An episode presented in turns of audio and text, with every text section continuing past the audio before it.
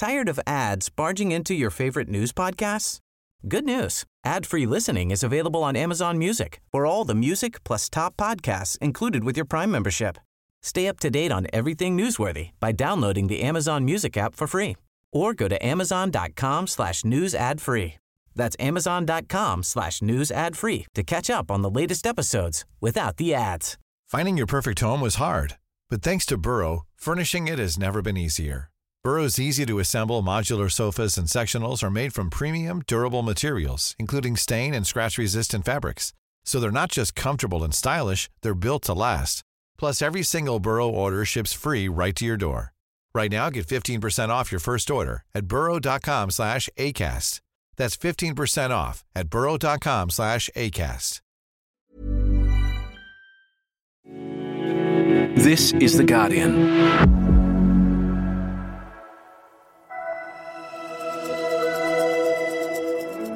For engaged people watching politics over this fortnight. I think the only reasonable interpretation, regardless of you know where you line up philosophically or ideologically, is this is a whole lot of desperate shit going down. Hello, lovely people of pods. It's Katharine Murphy. You're on the show. I'm the host, except I'm not this week. I was so traumatised by the horror show of politics that I needed my dear friend Jane Lee for a brief counselling session. So, and I'm very happy to oblige. Very happy. so Jane's going to be driving the pod bus uh, this week. We're going to be going back over the well, what the hell just happened, Jane? I, I want to know too. That's why I'm asking you. So Murph, if you could pick one word to describe the last two sitting weeks of Parliament that we've seen, which word would you pick? there are so many words, Jane, so many words.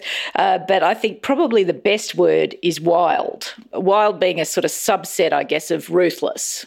Um, we're sort of at that point in politics and in, in the and in the election cycle where you know whatever it takes really doesn't even begin to describe. I think what's going to happen between now and when we have an election in May. So, yeah, somewhere be two words, love. Sorry to reframe the question right from the get go, but wild and ruthless, I think would be my words. What were some of the wild highlights that we should relive? Yeah, well, look, uh, in setting this up for uh, folks who haven't been watching uh, the circus as closely as you and I have, I think, over the last couple of weeks, uh, let's nail down the, the basics. Um, we've come back uh, into a parliamentary sitting after the summer break. We are also now in the last sitting weeks of the current parliament. Basically, we've just done two sitting weeks. The government's going to deliver a budget in late March, and then we're off. Basically, we'll either be off at the end of that week or perhaps off at the end of the week after the budget. So that's sort of the bare mechanics of it uh, in terms of you know wild and and how and, and sort of stitching that story together, I think we sort of have to think about the two sitting weeks that have just passed, haven't we? So, so in the first parliamentary sitting week, what we saw was the government trying to resolve what was supposed to be Scott Morrison's signature reform this legislation started out being a, a package about religious freedom. That was sort of at the time of the last election what the Prime Minister had promised. Um, the more the government went down the path of religious freedom, the more problematic and troubling landing that became.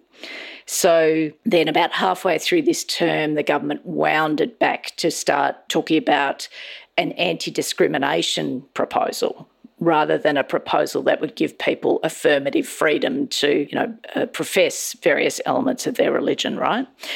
So, but even the discrimination element was difficult because in codifying rights for one group of people, sometimes that comes at the expense of rights for other groups of people. And basically, uh, the, the Liberal and National parties, the coalition, the current coalition, are a very disparate group of people. There's a huge ideological spread in this government from conservative to very moderate. And trying to land something that everybody could agree on along that spectrum was extremely difficult. It was fraught. And I think perhaps the Prime Minister uh, made a sort of uh, rookie error is sort of not right, not quite right. He he underestimated, I think, uh, just how much uh, the the sort of moderate end of the government was going to stand up on principle. I think I think he thought by leaving the package until literally the last sitting weeks of the current parliament, there's momentum behind that. There's a structure behind that. It's sort of obvious to every member of the government that we just have to be disciplined and do this thing. We can't have people wandering around the chamber like Brown's cows, right? Because in an election context, that's not helpful. But, and so below me down, uh, Brown's cows absolutely, uh, absolutely happened. Uh, there was a group of five moderates that ended up crossing the floor on amendments, uh, which basically ended up torpedoing the whole package. So I think that that took the Prime Minister by surprise that moderates did that. It certainly took senior moderates by surprise that some of the more junior woodchucks in the parliament were prepared to do that. Uh, and so not only was that proposal torpedoed, in essence, Morrison looked at looked at the landscape and just thought, oh my God, there's no way I can actually get this through the parliament unamended. He had to, you know, he basically had to abandon it. And then a whole sequence of backbiting and infighting broke out within the government because the Conservatives were absolutely ropeable that they couldn't get this legislation through. Conservatives thought, hang on a minute, we gave you characters net zero. We've given you lots of stuff over the course over this over this whole parliament, and you guys could not even give us religious freedom. And so there, there was a. It wasn't only just the defeat of the legislation. The infighting in the government then spanned three or four days afterwards, as people were settling scores around the defeat of that legislation. Mm, and that sort of sets up, you know, as you say, Murph, this is a really crucial time for the government going into an election year. We're the dying days of Parliament.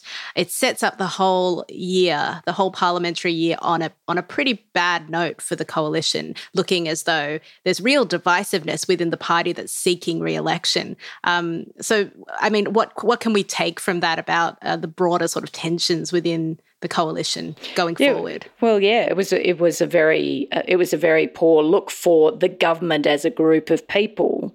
Um, I think sort of if we drill down slightly before we move on to what happened next. Um, if we drill down slightly, I think part of the motivation for some of these moderates, apart from principle, and I think most of these people crossed the floor on principle, they couldn't believe that the government was prepared to protect gay kids but not trans kids. They just couldn't, you know, as a number of them said, I couldn't look in the mirror if I was prepared to sign up to that. So, uh, so I think there were there were genu- there was genuine principle involved. I also think that group of moderates are very interesting because what they reflect, going back to your point, Jane, about division in the government, right, or the government being at different phases and stages what you hear around the place is that support for the government is holding up more or less in outer suburban areas of the country. But people in the Liberal Party heartland in metropolitan Australia, in, in, the, in the sort of inner outer cities, if that makes sense, inner outer bits of cities, are just wanting to give this government a kicking, like a, a really, a really uh, disaffected by events, really, over the last several years.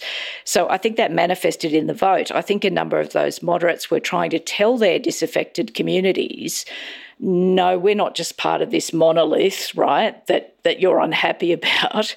We we're listening to you we're listening to our communities we genuinely want to represent you and that is a sort of indication that uh, what's happening at the moment is some of these campaigns by the so-called teal independents so these climate focused integrity focused independents are really starting to rattle some of the some government MPs. And I think that in part explains the religious discrimination vote, that sort of signalling, right?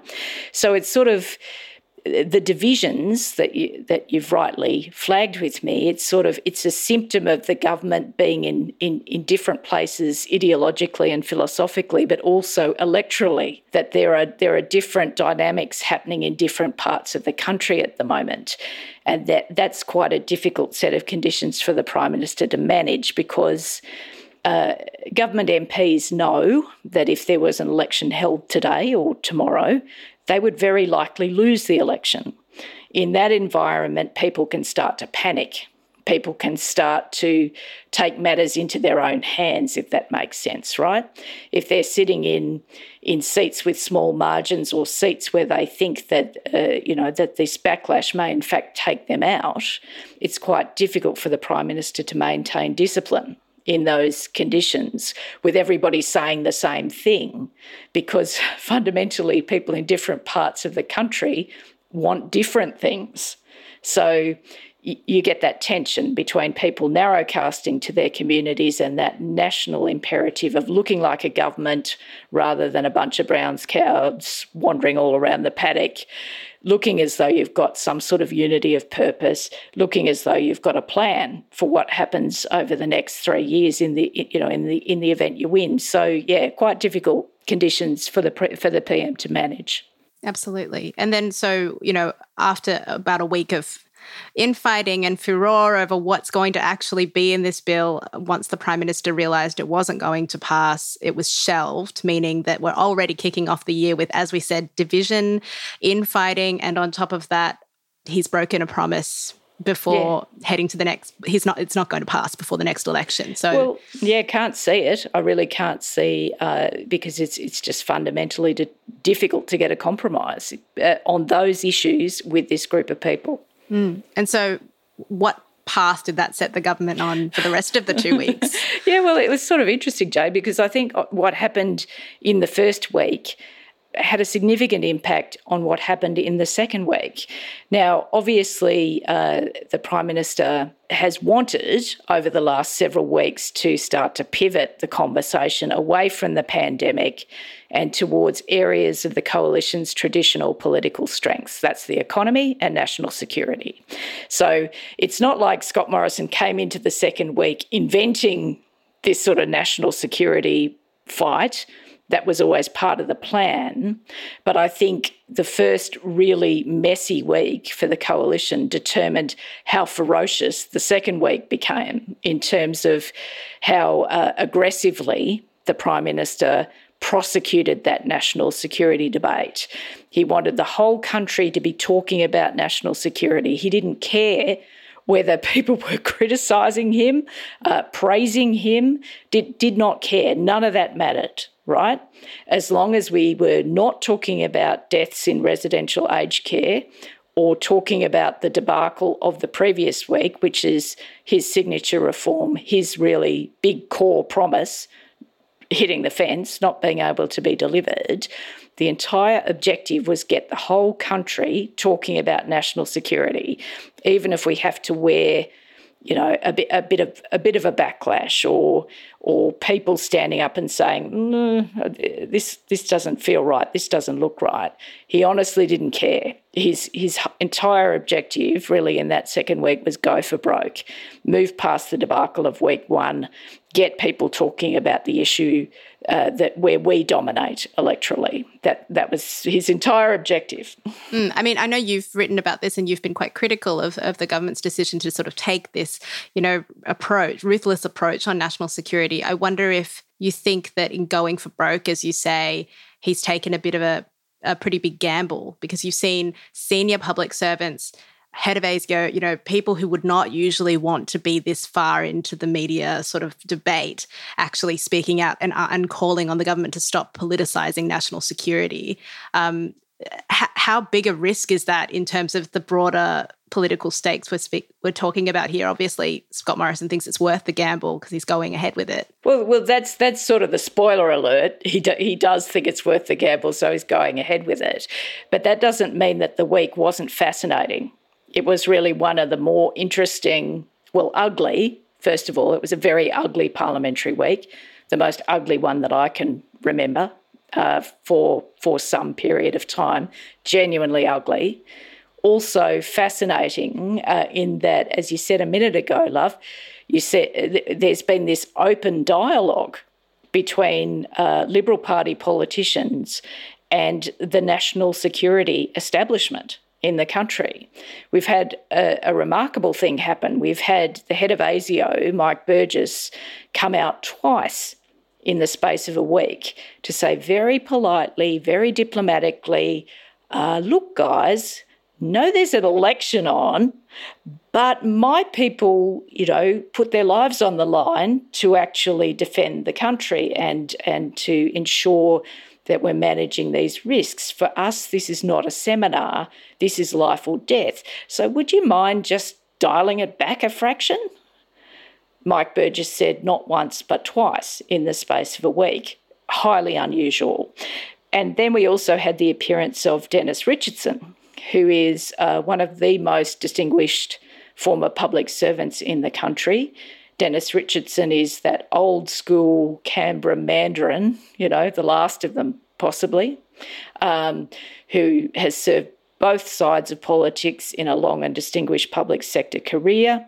Uh, he's been the head of the Department of Foreign Affairs, the head of the Defence Department, the head of ASIO, and also for a period of time in the, under under uh, the Howard government, Australia's ambassador in Washington, which is one of the most sensitive and difficult diplomatic posts in the country in the sense of not that it's difficult to be in the States, but obviously you're managing uh, the relationship with Australia's most important security partner. So it's a high stakes, high status position. Anyway, Richardson came out very forcefully in a series of interviews on Thursday, basically pushing what Mike Burgess had said. Well, I suppose it was less euphemistic. Mike Burgess was trying to walk a line where he's asserting the independence of his organisation, but not sort of punching a politician in the nose. Um, Dennis Richardson came out with a double punch, uh, you know, quite extraordinary um, and very, you know, very plain speaking. He basically said, "Look, you know, this is a political circus, and the only uh, the only interests being served here are China's interests um, by by this very high octane hyperbolic rhetoric, right? Which sort of enhances social division. See, for foreign interference to work, you need a couple of conditions. You need people to be to have low trust in institutions, and you need people to be at odds with one another. That's where foreign interference operations actually can yield some benefit. So Dennis Richardson's point was a simple one. By manufacturing this fight, by suggesting there are partisan differences, i.e., that one major party will keep Australia more safe than the other major party, or that the other major party is more, you know, less less into appeasement with China than the other. Um, you know, Richardson said you, you're manufacturing differences that don't in practice exist, and and in in effect you're doing China's work for it by creating this whole conversation around these issues. Again, extraordinary. Dennis Richardson doesn't burst out of his, you know, back deck or his lounge room every day of the week with thoughts. He evidently thought that it was time for a course correction uh, and made some very, very, uh, well, I think, compelling points, uh, compelling critiques about what was actually happening over the course of the week. Murph, you described this week and this episode that we've been discussing as, you know, one of the ugliest that you've seen, and you've you've seen a lot in politics over the years. So I wonder, too you know, much, Jane, too much. She's seen too much. She's seen too much. Um, I just wonder, Murph, what what that means. That if if if this is one of the ugliest episodes, you know, and we're this close to an election, what what can we take from that as as voters and as, people observing from the outside what's going on here? Well, I think everybody needs to get earplugs and crash helmets. basically. It's sort of like they are going to go for broke. That's the thing. Obviously, look, it's not unusual for um, uh, for coalition governments to uh, have a national security fight during an election period. People who are as old as me on this, uh, listening to our conversation today, love, will remember, of course, the Tampa election. Uh, will remember, you know, this was sort of John Howard's stock in trade was sort of uh, sort of manufacturing these wedges. And for many years, Labor was, you know, Labor fell into various traps uh, and suffered electorally as a consequence, right? So stoking that fear before exactly, an election, yeah, exactly, stoking that fear. Um, you know, we make the fear, we make the terror, right? It's like, um, you know, this is a stock in trade of of coalition politics. I think the difference, though, between the Howard era and this one is that we used to talk about the Prime Minister, John Howard, at that time uh, being the master of the dog whistle, right? Um, the thing about a dog whistle is the noise is inaudible to humans. That's the point of it, right?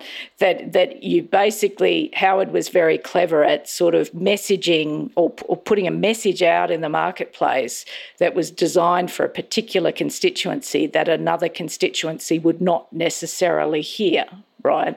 There was a bit of subtlety in the art of the national security scare. Under this government, I mean, look, in fairness to the Prime Minister, we live in much noisier times than John Howard, right? The times are so noisy, people can barely hear, hear themselves think, right? If you're subtle, in the current political era, maybe your message doesn't get across.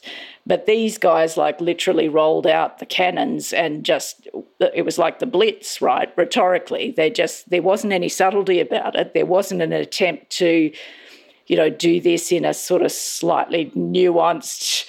It was just like, you know, I got some heavy heavy artillery. It's coming at you, Buster. So and, you know, yeah. And I mean, maybe that goes back to the point I asked earlier about, you know, how big a gamble this was. Maybe in this environment where there is social media and there are, uh, there are people talking at you from all directions all throughout the 24 hour news cycle, it is actually less of a gamble than perhaps in Howard's time to, to well, look, it's it's sort of interesting. Um, it, it, will be it will be very interesting to see how this filters through. I guess. Um, there, of course, there will be people out there in the community uh, more engaged. I suppose engaged people, people who are engaged with politics, would have looked, uh, you know, with a certain amount of horror. I think, regardless of their political persuasion about the events of this week. I think engaged people will might just have a moment's hesitation really about what's going on and whether or not it's it's it's right. Because I mean obviously what happened this week was wrong. It was profoundly wrong. Uh, but for people who are disengaged from politics and remembering they are the people who genuine who determine election outcomes in this country right? They uh, Scott Morrison as a prime minister only ever speaks to disengaged voters it's the only people he ever speaks to. If you're an engaged voter and you listen to the Prime Minister, it's you, you can spend a lot of time wondering why is that guy not talking to me? He's not. He's not interested in you. He's interested in the people who decide the outcome of elections. What he wanted to do, I think, was sort of, you know, it's sort of like the art, the fine art equivalent of Impressionism, right? He just wanted to get some ideas out there uh, and the ideas he wanted to get out there was Anthony Albanese is weak and weak on national security and suspect on China. Uh, China has chosen its preferred government in Australia, the Labor government. So that's a bit sus, isn't it? You know, what do you think about that? Why would they do that? Why would China do that?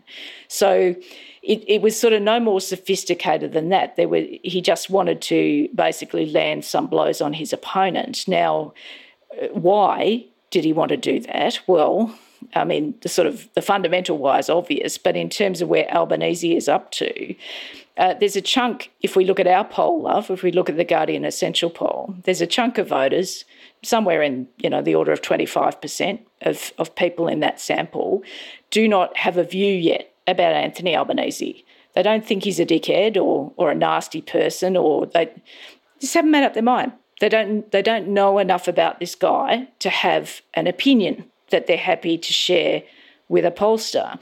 So that suggests to the Prime Minister, I can actually create the character of this guy. I can actually talk to people who don't really understand who, who Albanese is or have particular views about him. I can start to shape a narrative about this guy in the minds of those people. So that's his purpose. He wants to, I guess, get the undecideds about Anthony Albanese off the fence in a negative way, right?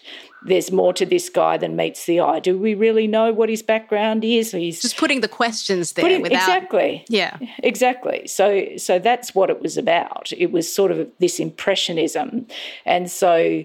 Uh, look, it's not without risk. It's not, you know, entirely risk-free behaviour. And again, for engaged people watching politics over this fortnight, I think the only reasonable interpretation, regardless of you know, where you line up philosophically or ideologically is this is a whole lot of desperate shit going down, right? Like it was sort of borderline hysterical uh, in moments, right? If you were watching that closely, you just would have thought, oh my God, what? Right? But again, the Prime Minister's not speaking to those people. He's speaking to people who watch politics out of the corner of their eye that's who he's talking to, and whose vote is is absolutely up for grabs. There's you know people who's who are not rusted on one way and another, and also just one final thought on that. I, w- I recently uh, spent some time down with the protesters who were in Canberra. This was another sort of atmospheric element of the last couple of weeks. Canberra has been well and truly inundated by a whole bunch of people who object to vaccine mandates, who who think the vaccines are, you know, Bill Gates conspiracy, etc. Um, I spent some time down with the protests on the early days when they arrived in Canberra, just because I was curious, right? Like, what? Who are these people? What What is their purpose? And the thing that struck me on the first day, particularly, was how diverse that group of people were. Far more than the media reporting of it would leave one to believe. Now, there were a whole bunch of people with some very, very kooky ideas, obviously, around and about as part of those protests. But there were also a bunch of people who looked for all the world like they were they could be branch presidents of their local Liberal Party chapter, right? And I had a conversation with one woman that really stuck in my head, and it's sort of relevant to this concept of impressionism, Jane, right? Like creating impressionism if you're Morrison. Uh, this woman who I was having a chat with uh, lived on a property just outside of Canberra, and she'd heard about the protests on social media, and, and she was she was interested, so she came in to have a look and be part of it. And what she said to me was, there's just so much information out there about everything all the time. I can't process it all, and I don't know what to believe. I don't know what's true. I don't know what isn't true. I just can't make sense of it. So she said to me, you know, what will happen in this election is that people will be attracted to simple messages and simple solutions because after two years of living in a pandemic, like the biggest public health emergency since the Spanish flu, you know, there's been everything is contested. Everything is, you know, from the point of view of a disengaged voter, who the hell do you believe? Who do you trust? Right? It's all so confusing. So that lodged in the back of my mind. And as I watched the Prime Minister on the floor of the Parliament this week, I thought the Prime Minister is speaking to that woman the Prime Minister is, is basically uh, coming up with very, very simple narratives and explanations. People are good or bad. And, and that guy's bad and I'm good. It literally is that that basic. And I thought, you know, this guy, he knows what he's doing as a political communicator. It doesn't mean that it'll work or it's a triumph or a masterstroke. And, uh, you know, I said in a piece this week, we political journalists love, you know, me, you know, the whole apparatus of political journalism. We spend a lot of time asking the wrong question, right? Often we ask, will this particular tactic work? When what we should ask ourselves is, is this right? Is this moral? Is this in the national interest, right? But it's, it's entirely possible that even though Morrison's whole play in this week has been desperate, shameful, and appalling, uh, you know, we shouldn't conclude that it won't work. You mentioned earlier, Murph, that in previous elections, Labor has has fallen into a lot of traps in this sort of fear mongering, fear stoking type of tactic. How difficult is it once the narrative has been set in a in a political week like the one we've just seen for an opposition leader like Anthony Albanese to push back or change course or change the change the story that's being told. It sort yeah. of feels like it's it's inescapable. Like you call it a trap, but it's very difficult to sort of see how you'd reverse the course. No, no, exactly. And it's a it's a really good question, love. And it's and it's uh, I was sort of watching with considerable interest this week because I wanted to see exactly how he would try and manoeuvre his way out of it. It's because there's it, it isn't easy. There isn't a simple way to do it because uh, Anthony Albanese was obviously managing a spectrum of views within his own party as these wedges came at him as well, both on religious discrimination and on the national security matters. Um, I, said, I said on the radio through the week it was sort of like tantrum management in a way. If you've got someone thrashing around having a massive tantrum, you've sort of got to apply the parenting approach. Obviously, the best approach isn't to thrash around back and start shrieking back. That just doesn't work. In a way, you've got to stop, you've got to slow things down you've got to try and and you know sort of look look as though uh, you know you're, you're calm and you're rational. And i think that was his objective this week as well as trying to basically not fall for these legislative wedges. So look i mean it's it's an interesting story and it's an ongoing one jane because this is the reality this is the election terrain. There's nothing going to change about these conditions these conditions will persist up until polling day. And I suppose the fascinating thing too will be about this, going to your question, is whether the opposition leader can find another gear, whether he can find a way of disrupting the, the picture that Morrison wants to paint of him uh, without sort of being drawn onto the government's preferred territory. That's the risk. If you want to sort of go for close in combat and to combat this propaganda about yourself, inevitably you're fighting on ground that, that is beneficial to the coalition, if that makes sense. So, look, I don't know if he's got a magic wand. I don't know. I don't know what he's got. I think it's critical for him over the next sort of couple of months is to find that extra gear. And, and how, how that is or looks for him would be different for any political candidate people would find a, a, different way of finding the gear, if that makes sense, right?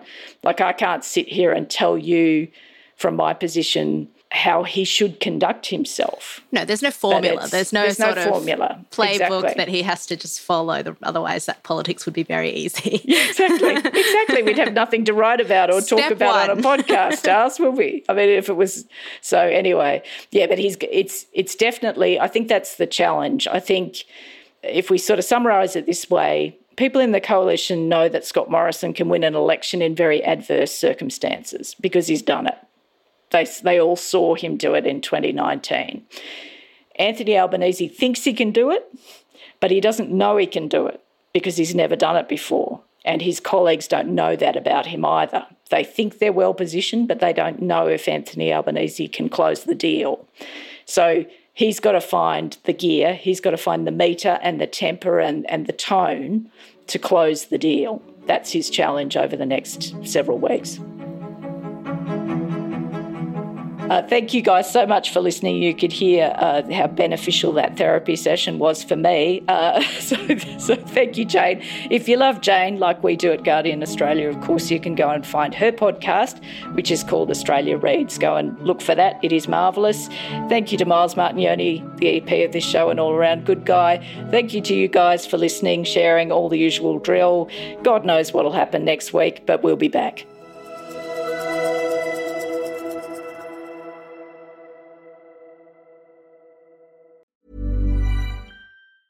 Tired of ads barging into your favorite news podcasts? Good news. Ad-free listening is available on Amazon Music for all the music plus top podcasts included with your Prime membership. Stay up to date on everything newsworthy by downloading the Amazon Music app for free or go to amazon.com slash news ad free. That's amazon.com slash news ad free to catch up on the latest episodes without the ads. Hi, my name is Danny Pellegrino from Everything Iconic, and I'm excited to talk to you about Club Med. Club Med operates beach and mountain resorts and is the best all inclusive getaway for families. They have Club Med Punta Cana, their flagship family resort, and many other options in Mexico, the Caribbean, and around the world. Club Med are the pioneers of the all inclusive concept, which is the best way to vacation. Great for families, groups, or even solo travelers looking for land and water sports, delicious food, and a place to make unforgettable memories. Visit clubmed.us, call 1 800 Club Med, or your travel advisor.